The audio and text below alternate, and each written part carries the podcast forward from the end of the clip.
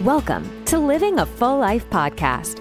Join us as we explore health topics that encourage raising healthy children, living a healthy life, and living the best life possible. Now, here's your host.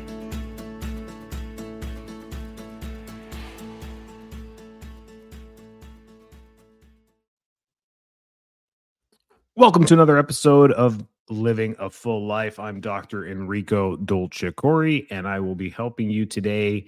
We're talking about lean muscle mass. Uh, as the new year comes around, everyone's working out, trying to get healthy, lose weight, exercise, do all those things. And this is one that's great for men and women. This is a great episode talking about lean muscle mass. Let's talk about the myths and the facts of lean muscle mass, what it is, what it really means, and what they really are what you need to focus on depending on your age group. As we get older, we don't lose lean muscle mass. What happens is it's harder to maintain lean muscle mass. So, what is lean muscle mass? Why should we even focus on lean muscle mass? What do we need to do about our muscles? And really, th- there's a difference when it comes between um, lean muscle mass and fat. We need to know distinguish the both. Both of them. We all make fun of the fat. We all hate the fat. We hate this stuff. But there's two different tissues on the body, and uh, lean muscle mass weighs more in volume than fat does. So, uh, gaining 10 pounds of fat is noticeable. Gaining 10 pounds of muscle not so well that's actually quite noticeable as well 10 pounds is a lot but those are two very different things uh, so we need to know what's different. Muscle is significantly denser than fat, and a pound of muscle takes up about 20% less space than a pound of fat. So it it's takes up less space. The function, muscle tissue plays an active role in your body. It controls every movement that you do in your body. You can't move without muscles. And it generates heats and stabilized joints. Fat tissue, on the other hand, mainly serves as an energy storage and insulation. Those are its two functions. So we need a little bit of both. So you hear these people, you know, two, 3% body fat. That's very, very, very lean. And the visceral fat will be very low as well. That be, there's danger areas with that as well. So visceral fat at a certain point is good. The brown fat is good, but then the rest of the cellulite that we talk about in the body is the rest of our fat. And that is a percentage based on your height and weight that we'll get into in a second. So, from an appearance from the outside in, muscle gives your body a toned and defined look, while fat tends to contribute to a softer and bulkier appearance. And that's just the common conceptions we have out there and the trouble areas that we talk about when it comes to weight loss and exercise and all these things. So, I want to set up a healthy dialogue about muscle and fat and our body uh, and and how we look at it. So health and fitness implications. There's a few things we need to look at when it comes to getting fit or doing anything when it comes to our health. We need to look at a four main points really is metabolic rate. We need to understand what our metabolic rate is, our insulin sensitivity level, our strength and performance, and our overall health from a from an eagle's eye view. So before we jump into things like extreme diets or extreme workouts, we need to understand those four things. So, metabolic rate is muscle has a higher metabolic rate than fat, meaning it burns more calories even at rest. This can lead to a higher overall calorie expenditure and easier weight management. So, understanding our metabolic rate, that's what it is. Insulin sensitivity, muscle cells are more insulin sensitive than fat cells means, which means your muscle cells react to insulin much quick, much more quicker than your fat cells, which means they take up glucose more readily, helping to regulate blood sugar levels. So it's actually our lean muscle mass that helps regulate our blood sugar levels. Just a quick little biology lesson about sugar is once we ingest sugar, sugar starts to digest in our mouth. The enzymes in our saliva react to simple sugars and carbohydrates first. They start to break it down by the time it gets to the stomach. That's why they taste so good. We break it down in our mouth, we change the flavors of it, we feel that the sugar dissolve and that and even from carbs. It can come from bread, from rice. The stuff tastes good immediately because our enzymes in our mouth are starting to digest it. So by the time it gets to the stomach, it's easily digested and absorbed very quick. Protein takes a little bit longer. The hydrochloric acid in the stomach has to take a little bit longer to break that stuff down. And fat chains have to be broken in the stomach as well and absorbed later on in the digestive tract. So we need to understand those few things there. Once we break down the simple sugars into glucose, fructose, sucrose, whatever it may be, they break into those chains and they and they enter into the bloodstream. This is where if enough of the sugar starts flowing into our bloodstream and we absorb it, we start to release insulin hormone. It's a hormone from the pancreas. It's triggered through the pituitary.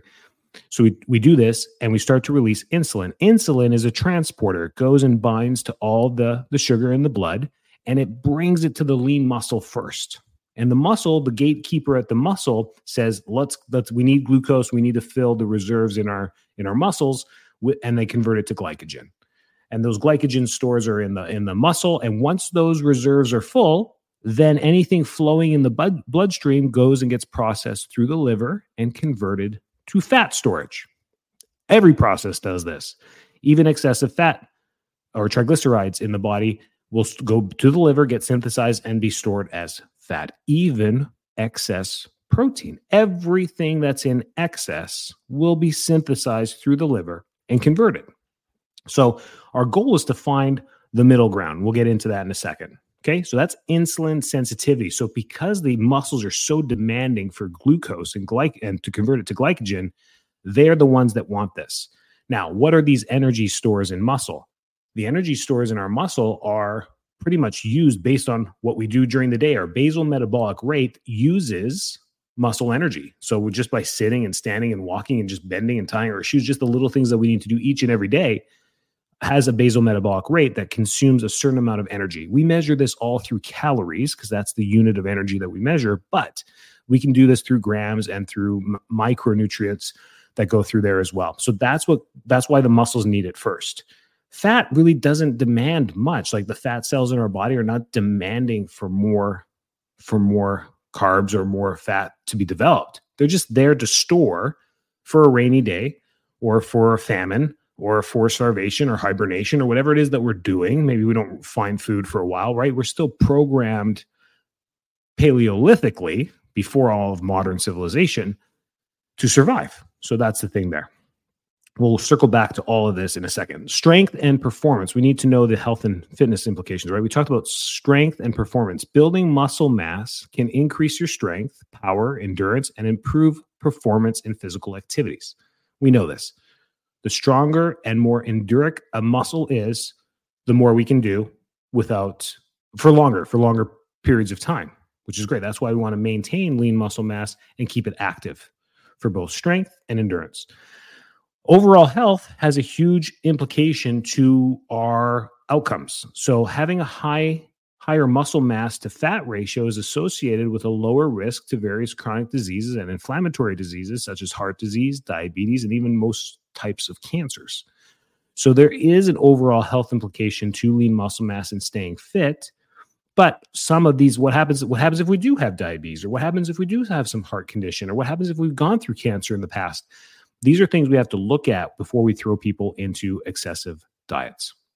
So we're going to dive in here, but both muscle and fat are essential components of the body, but having a healthy balance is crucial for optimal health. Like we talked about, being super lean, like on the front of Muscle Magazine, is not fitness. And if you go to some of these celebrities who've trained for these major roles, like um, Ryan Reynolds with his uh, Marvel stuff and um, Deadpool, Thor, who played Thor, Christian Hemsworth for Thor. Um, Wolverine, all these guys that have gone through these major cuts, even uh, Chris Pratt, you know, th- and they have it on their social media, and they they they joke about the process and the the extremes that they go to to look like that.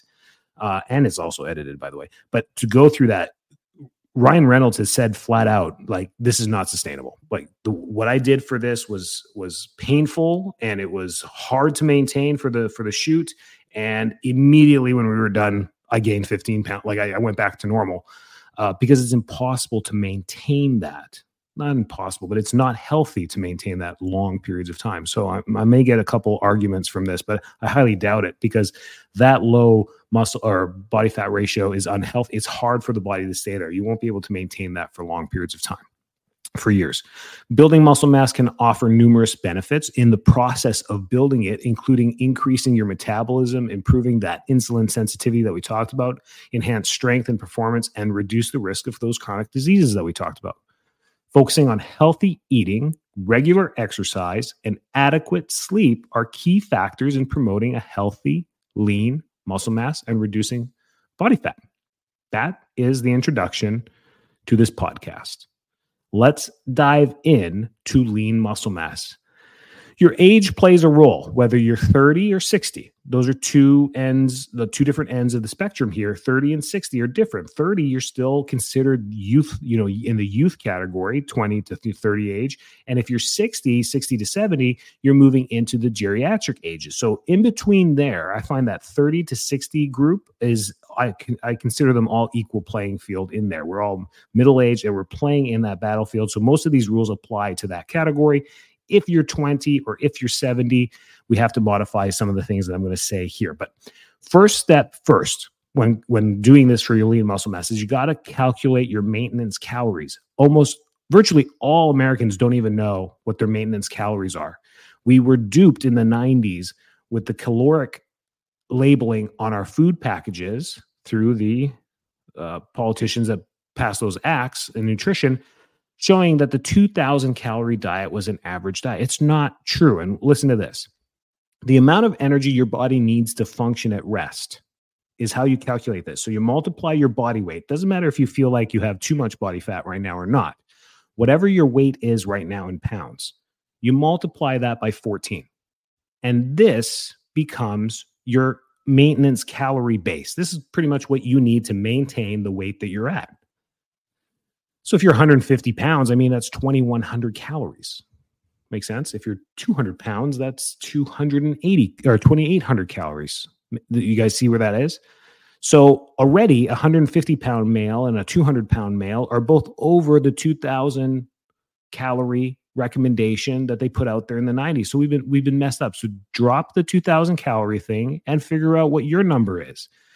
Then you need to adjust that. So that is your base caloric maintenance. Caloric maintenance. This is not your basal metabolic rate. This is your just your maintenance weight. Just a good mathematical equation for that. That's roughly accurate, very accurate. Adjust your activity level. So now you have to be honest with yourself. Are you lightly active, moderately, very active or extremely active. Very few people are extremely extremely active might be like somebody like a personal trainer who's helping doing their their own workouts during the day and helping other people through their workouts.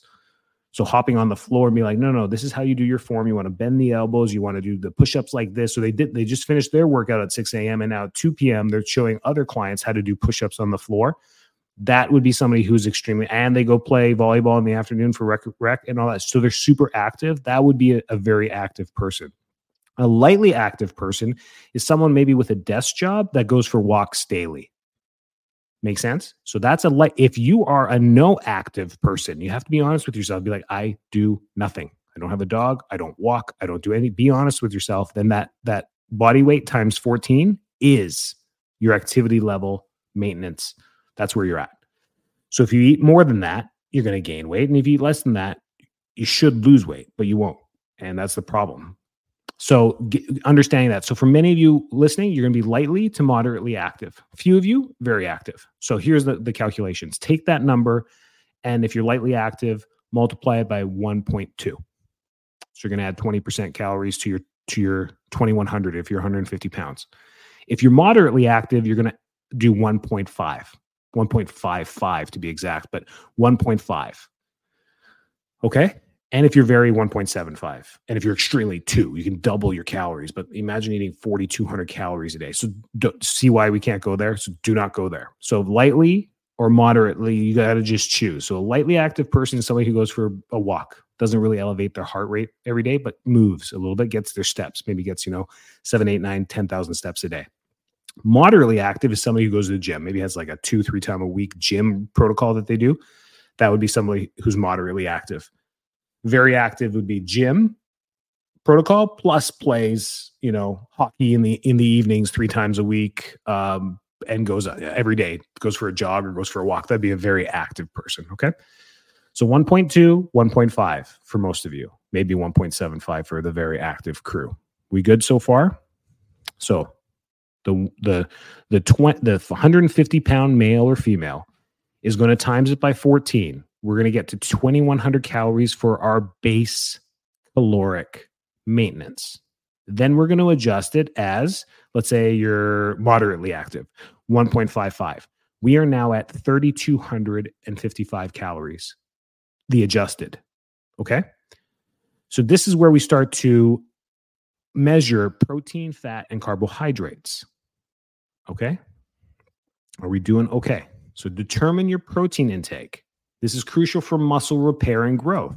You want to aim for about one gram of protein per pound. Again, if you're at 150 pounds, you want to eat 150 grams of protein to maintain your lean muscle mass. What do you need to do if you want to increase muscle mass? Increase that. Set your fat intake to 20%. This is just a great rule. Some say 20 to 30%. I say 20% of your, your caloric intake. So if your caloric, your adjusted caloric intake is 3,200 calories, 20% of that, 640 calories per day, can come from fat. That's under 100 grams a day because 100 grams of fat is 900 calories. So that would be about 60 grams of fat per day. Okay using apps like MyFitnessPal and those types of things that track my, macronutrients is great. I love it. Use it for a month or two. You know, you do it for 30 or 45 days straight, and you'll get a general idea of where your macronutrients are coming from. Then divide the remaining calories that are left after you've determined your protein, 150 grams, after you've determined your fat, 60 grams. D- d- divide the remaining carbo uh, calories between carbs and protein. So the remaining calories after fat come from carbohydrates and protein, which can be very depending on the preference of your fitness goals 40 to 60% carbs and 35% protein is a common starting point. Okay, so let's go through this and just kind of 150 pounds is just a simple math to do. We're at 2100 calories of, because we times that by 14, um, basal metabolic. That's what we need for our resting caloric intake. We adjust it because we're moderately active. We're now eating 3,200 calories a day to maintain the workouts that we do. Our protein is calculated at 150 grams. Our fat intake is, you know, 20, let's say 25% of 3,200 calories becomes 90 grams. And our carbs and protein that are remaining is the 320 3200 calories minus 800 calories for the uh, fat minus 150 grams of protein times four. So that would be 600 calories from the the protein equals 1491 i'm sorry for all these numbers. As i'm saying this i'm like oh my gosh i'm losing everybody. So what's left with your carbs and protein is 1500 calories. So if the carbs are 50% and the protein's 50%, leaves you with about 750 calories of of carbs and 750 calories of protein. We're going to get into something this is maintenance, right? Like this is maintaining calories for somebody who's active. So now now we know what to eat. And then th- these are just general guidelines. So now the factors we need to look at is body composition. We need to know our fat percentage, our training program, and our food tolerances and preferences. We need to know what we can and can't eat. Some of us have allergies, some of us are intolerant. So when we're getting into this stuff, it takes a little bit of help. And the reason we have so I'm going to give you my personal story. Why, Enrico, why are you doing this podcast? You're not Arnold Schwarzenegger. No, I'm not. But I've been on a journey, and I'm on a 24 month journey personally that I've tried trying things through my personal goals. And without getting into too much details about myself, I'm going to tell you the story. Last May, a gym close to my house opened up, a brand new gym. Everyone, I swear, everyone in town is a member. The thing's packed. But anyways, I go there and I started and I hired a coach out of Utah. He's a fellow chiropractor and bodybuilder. And I'm like, man, we're about the same age. Help me out. What's going on? So he set up a whole training program for me and how to eat with protein. And the protein for me, I, I weighed at when I started was 210 pounds. And he's like, you got to eat 240 grams of protein per day. He was keeping that one or 1.2, right, uh, of protein for me. And I want you to do this w- workout program four times a week. It was chest, back, legs, shoulders. And we just repeat every week. And I've been doing this consistently for seven months.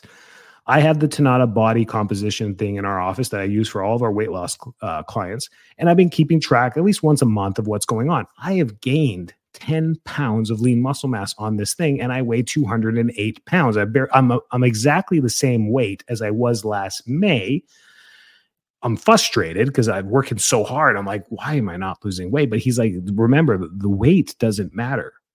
Your your trimmer, you've lost 20%. Uh, so of the 10 pounds of lean muscle mass that you've put on, you've obviously lost 10 pounds of fat. Like pretty easy to determine that because you've stayed about the same weight. Do you do you feel any trim i'm like absolutely. We're taking pictures every you know two weeks or so he and then we can see it. The shoulders have definitely put on a lot and my upper back has put on a lot as well. I can tell. My wife can tell. People can tell. So that's great so the lean muscle mass is there and i can measure it quantifiably with the technology i have in my office which is awesome so we can see this so I'm like, my metabolism should be going up, right? We should be, I should be losing weight. And, and I'm just like most of my patients with the trouble areas and wanting to lose weight. But this time I'm on a journey to do it permanently. I want to see permanent change with permanent health effects. So that is the cool thing about it. Consistency is key here and it works. And for the first time, fueling myself, man, 200 grams of protein is a lot. I was eating egg whites for breakfast, peanut butter, uh, a protein shake once a day, tons of chicken um, and trying to cut the carbs and, and very little fat. He had me on a low fat diet with more carbs because of the working out, which makes sense. So that's why you need a little bit of guidance with this. But this podcast was about lean muscle mass, and we need to know those numbers. So I hope we abolished this $2,000 or 2,000 calorie lie that we've been told. It fits no one's diet. Very few people to hit what you have to be like what 139 like exactly 139 pounds and then your maintenance calories is 2000 so if you're 139 pounds i guess you fit that one 2000 calorie maintenance that the government said most people do. That's not true. The average weight of an adult american in america you ready for this? It's 215 pounds. The average weight of an adult american adult over the age of 18 is 215 pounds. All of you that are under 150 pounds are like, wait a second, we're bringing that number down. Yes, you are. Uh, that just means how many more people are heavier than 200, 200 pounds. So it just shows you where you know where we're at. So no one fits the 2000 calorie thing. I don't know where this came from. So very very bad. Where what that nutritional guideline is is for sodium, trans fats and fats. That's where they got that from. They said, well, listen, at 2000 calories, we shouldn't be, no one should be exceeding this much sodium and this much trans fat. And for that, they're absolutely right. They're absolutely right. We should not be eating that much at all.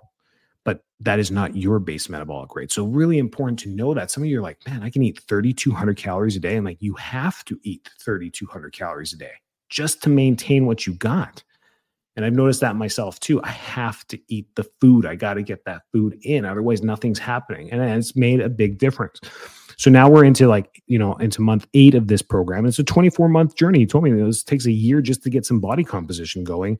Then we're going to get into other things. So now we've realized he's like, dude, you're the first person I've helped after eight months to not shrink. Like you should just be, he's like, you should be there. You should be at the goal that you wanted to be at something's going on and we know what's going on it's testosterone uh, we, we've known this behind and i re- re- have refused to do anything hormonally i just it's through food diet and exercise my whole life it's always been i'm never going you know never going to.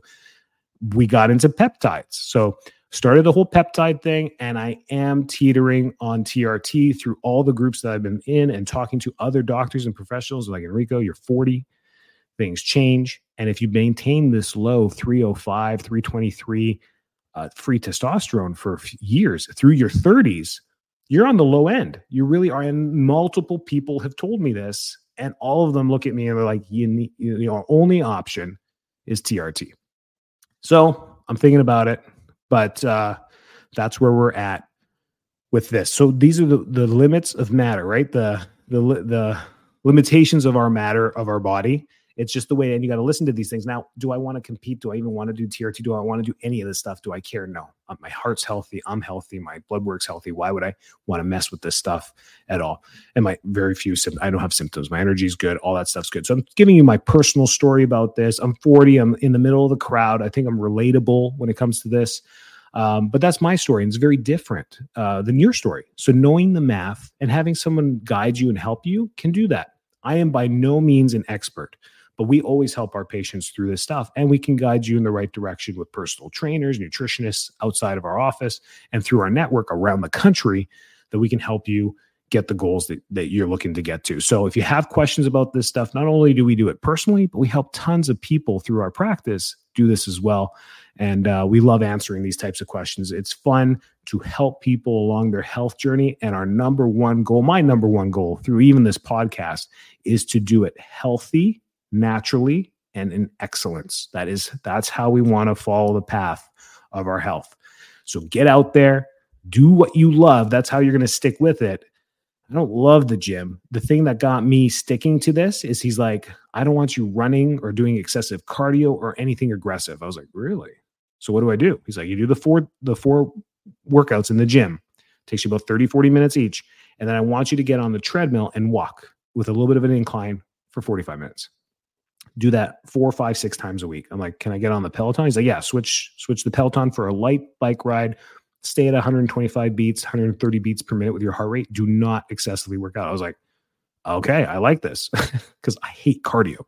So I was like, okay. And it's boring. The treadmill's boring, but I'm getting it done and uh, that worked for me see? And we found a program that worked for me and, and, i actually thoroughly enjoy it and i've been going eight months with minimal injuries my uh, tricep's been a little tight from all the skull crushers. So i stopped skull crushers and switched it with some other stuff and, the, and i'm a chiropractor and i know how to heal the stuff so i can get through them.